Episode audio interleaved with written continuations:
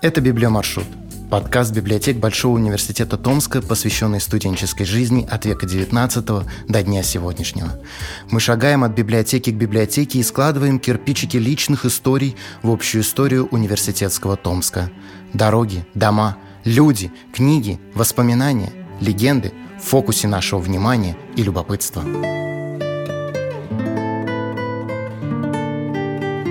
На рубеже веков Томск становится центром образования. В 1888 открывается первый в азиатской части России императорский университет. В 1900-м первый за Уралом инженерный вуз Технологический институт, а в 1902-м учительский институт, опять же первый за Уралом. О его особой атмосфере и одном из первых студентов, известном писателе, авторе любимого многими поколениями волшебника изумрудного города, выдающемся математике и педагоге, человеке, который увлеченно учился всю жизнь, Александре Волкове, наш сегодняшний рассказ. Учительский институт вначале располагался в арендованном частном двухэтажном доме на улице Никитина. К лету 1905 года по проекту известного архитектора Фортуната Гута за казенный счет и сборы средств по Томскому купеческому сообществу был построен учебный корпус, который расположился на пересечении улицы Киевской и улицы Александровской, ныне улица Герцена, 62. Старинное здание сегодня – это памятник архитектуры, обладает какой-то неповторимой притягательной силой. Его всегда интересно рассматривать и узнавать связанные с ним истории. С первых дней основания преподаватели и сотрудники стремились создать в институте уют и семейную домашнюю обстановку. Здесь же, в корпусе учительского института, находились и квартиры некоторых преподавателей. Как писал Иван Успенский, директор института с 1907 по 1920 годы, дверь его квартиры всегда открыта для воспитанников, как и свободен доступ в квартиры и семьи преподавателей. В его отчете читаем. При совместной жизни взаимообщение между преподавателями и воспитанниками устанавливается, конечно, более тесное и по своим последствиям более плодотворное, чем при случайных посещениях преподавателями учебного заведения в классное и внеклассное время. Очень важно это постоянное влияние всей педагогической корпорации, когда воспитанники во всякое время могут обратиться к воспитателю за разрешением того или другого научного вопроса или просто за каким-либо советом и по личному делу. И выпускники с добротой говорили о жизни и учебе в Томском учительском институте. Один из первых выпускников Александр Волков вспоминал. Благодарную теплую память сохранил я о годах учения в Томском учительском институте. Там получил я основательную методическую подготовку, которая позволила мне, постоянно повышая свою квалификацию, пройти почти полувековой путь педагога от преподавания в начальной школе до заведования кафедрой высшей математики в столичном вузе. А студенческие годы знаменитого выпускника начинались так. В начале августа 1907 года я приехал в Томск держать приемные испытания в учительский институт. Мне исполнилось 16 лет, но я был очень мал ростом и слабосилен. Меня приятно поразило количество абитуриентов. Институт открылся только год назад, об этом тогда мало кому было известно. Число желающих поступить в него не превышало количество мест. Поэтому, как говорили, принимали даже с двойками – Слух об этом разнесся по всей Руси Великой, и народу хлынуло ни много ни мало 150 человек, по 6 желающих на одно место. Программа экзаменов была невелика. Закон Божий, русский язык, арифметика и все это в объеме городского училища. Я был принят первым, с круглой пятеркой по всем предметам, на стипендию в 16 рублей 66 копеек в месяц, с бесплатной койкой в общежитии. Это казалось мне сказочным богатством. Путь, который я делал ежедневно. Сначала по магистратской, потом по миллионной, и с нее, еще мощенный булыжником, сворачивал налево на длинную и грязную Нечаевскую улицу. А там малость вправо и открывалось двухэтажное здание учительского института, глядевшее широкими окнами в поле и на березовой роще, где мы потом готовились к экзаменам. Березовая роща, о которой говорит Волков, это учительский сквер, основанный еще в 1905 году. Он был частью территории, прилегающей к корпусу Томского учительского института. Сегодня сквер – одно из любимых мест прогулок томичей, а также романтических встреч будущих учителей. Его украшает скульптура «Учительница первая моя». Александр много гулял по красивому сибирскому городу. После степей родного Усть-Каменогорска город казался ему сказочным и удивительно зеленым, где сквозь зелень деревьев виднелись зеленые же крыши купеческих особняков. И, возможно, именно здешние картинки легли позднее на литературную основу, написанную американцем Баумом, превратив страну Оз в волшебную страну Волкова. Учился Александр с увлечением. Много читал, начал играть в шахматы и музицировать, освоил скрипку. Нам выдали письменные принадлежности и учебники бесплатно. Схватив кипу учебников, я убежал в укромный уголок и смотрел на них очарованным взором. Особенно восхитили меня руководство по русскому языку. Мне с одним товарищем посчастливилось устроиться в физическом кабинете с небольшим количеством приборов – мы стали как бы его неофициальными хранителями и там готовили свои уроки, что было очень удобно. Там же была небольшая библиотека. Не помню, пользовались ли ею ребята, но уж я-то пользовался вовсю. Там я впервые прочитал «Трое в лодке, кроме собаки» Джерома и буквально помирал со смеху над забавными приключениями героев. Институт хорошо обеспечивал своих питомцев. Вскоре после поступления всем стипендиатам были пошиты за казенный счет форменные костюмы и шинели, выданы фуражки. Ели мы пять раз в день. В 8 часов утра легкий завтрак, чай, в 12 часов второй завтрак, более основательный, с котлеткой, антрикотом или вообще чем-нибудь мясным. В 3 часа сытный обед из двух блюд, по праздникам со сладким. В 6 часов вечера чай с хлебом и, наконец, Вечером легкий ужин, кружка молока с хлебом. Через много лет внучка Александра Волкова, Калерия Волкова, рассказывала, что дедушка часто вспоминал простую, трогательную историю. Студентом, приехав в Томск, он всегда был голоден. Спасало то, что в институте вечером можно было спуститься в столовую и найти в печи еду, которую добрые повара оставляли для вечно недоедающих студентов. Он был среди тех, кто чаще всего наведывался к печке. Приехав юношей совсем невеликого роста, за год в Томске Волков вырос на 16 сантиметров, на целую голову. Когда на летние каникулы приехал домой, то его просто не узнали. Он очень гордился потом своим высоким ростом.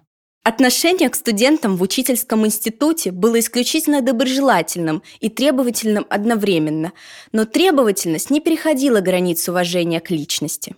Директор Успенский часто повторял – я не подлаживаюсь под букву закона, под их циркуляры.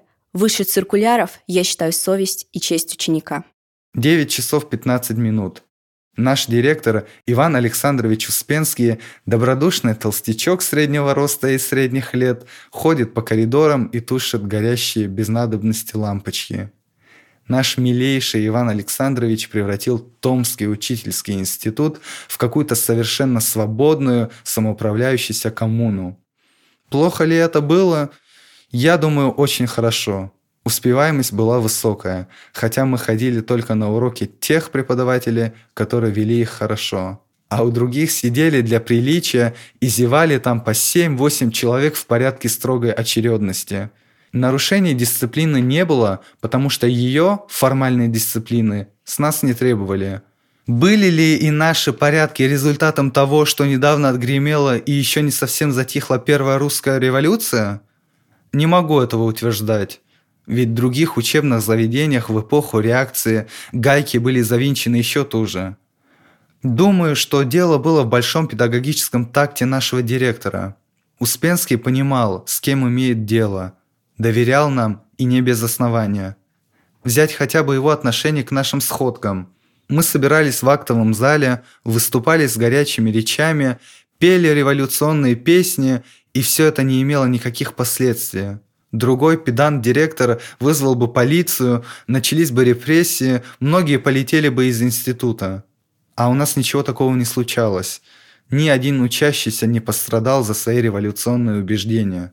После окончания института Александр Милентьевич начинает работать учителем в алтайском городе Колыване, а после в родном Усть-Каменогорске, в том же училище, где он начинал когда-то сам учиться. Он самостоятельно осваивает немецкий и французский языки. В 1920-х годах Волков переезжает в Ярославль и становится директором школы. Параллельно с этим экстерном сдает экзамены на физико-математический факультет педагогического института. В начале 1930-х годов в Московский университет поступает несколько необычное заявление. 40-летний Александр Милентьевич хлопочет о зачислении его на физико-математический факультет. Стать студентом в столь солидном возрасте? Тем более, что курс физмата рассчитан на 5 лет. Свой выбор Волков объясняет так. До сих пор математика была моим внеслужебным увлечением. У себя в провинции я боялся отстать от жизни. К тому времени Волков женат. У него двое детей. За 7 месяцев он проходит весь пятилетний курс после чего в течение 20 лет преподает высшую математику в Московском институте цветных металлов и золота. В свободное время Александр Милентьевич продолжает учиться. Это главное увлечение всей его жизни. Он занимается английским языком и для практики переводит известную в США сказку Фрэнка Баума «Волшебник из страны Оз». Из вечера в вечер Волков пересказывает ее своим детям – и чтобы продлить удовольствие, добавляет от себя все новые и новые забавные подробности. В конце концов, математик так далеко уходит от американского оригинала, что решает записать свое устное сочинение. Вскоре появляется его известнейшая книга «Волшебник изумрудного города», а дети настойчиво требуют продолжения сказки о приключениях. Так и появляется еще пять частей – все шесть сказочных повестей об изумрудном городе были переведены на многие языки мира, общим тиражом в несколько десятков миллионов экземпляров. Кроме сказок, он написал исторические научно-популярные повести и романы. «Два брата», «Приключения двух друзей в стране прошлого», «Царьградская пленница», «Зодчая», «Скитания», «Земля и небо». Общий тираж произведений Волкова, изданных на разных языках мира, превысил 25 миллионов экземпляров. Несмотря на преклонный возраст, Александр Милентьевич продолжал трудиться до последних дней жизни.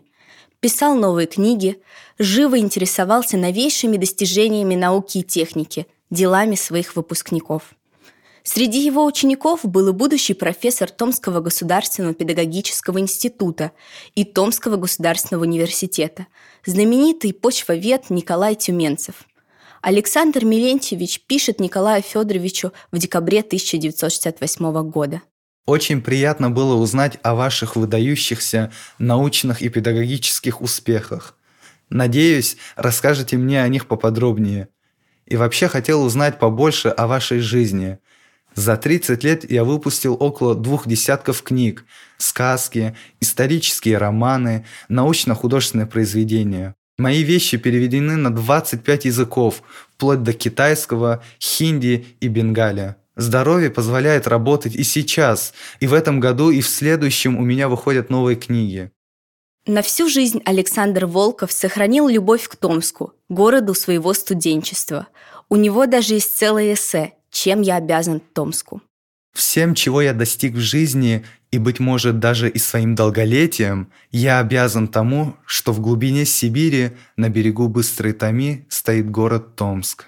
Земной поклон милому институту, приютившему меня в своих стенах на три учебных года – в 2016 году научной библиотеке Томского государственного педагогического университета присвоено имя Александра Милентьевича Волкова, российского детского писателя, педагога, выпускника Томского учительского института.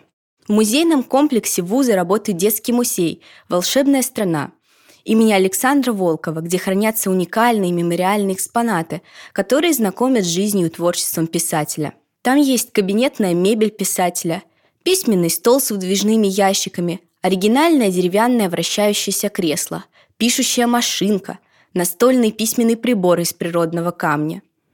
Здесь можно увидеть многочисленные награды, фотографии, рисунки, художественные произведения, скрипку, на которой он играл. Мемориальная коллекция Волкова – единственная в России музыкальная коллекция детского писателя-сказочника – а еще есть знаменитый наказ Волкова всем поколениям студентов. Своими достижениями как в учебе, так и в литературе я обязан упорному систематическому труду. Даю вам наказ. Трудитесь и трудитесь, и жизнь ваша будет полной и яркой. С вами сегодня были Эльвира Степаненко, научная библиотека ТГПУ, Дарья Минько, Бехрус Хусайнов, театральная студия «Люди» и Андрей Кузьмин, научная библиотека ТГУ. Больше историй и фактов в книге Татьяны Васильевны Галкиной «Незнакомый Александр Волков» в воспоминаниях, письмах и документах и подкастах «Библиомаршрута».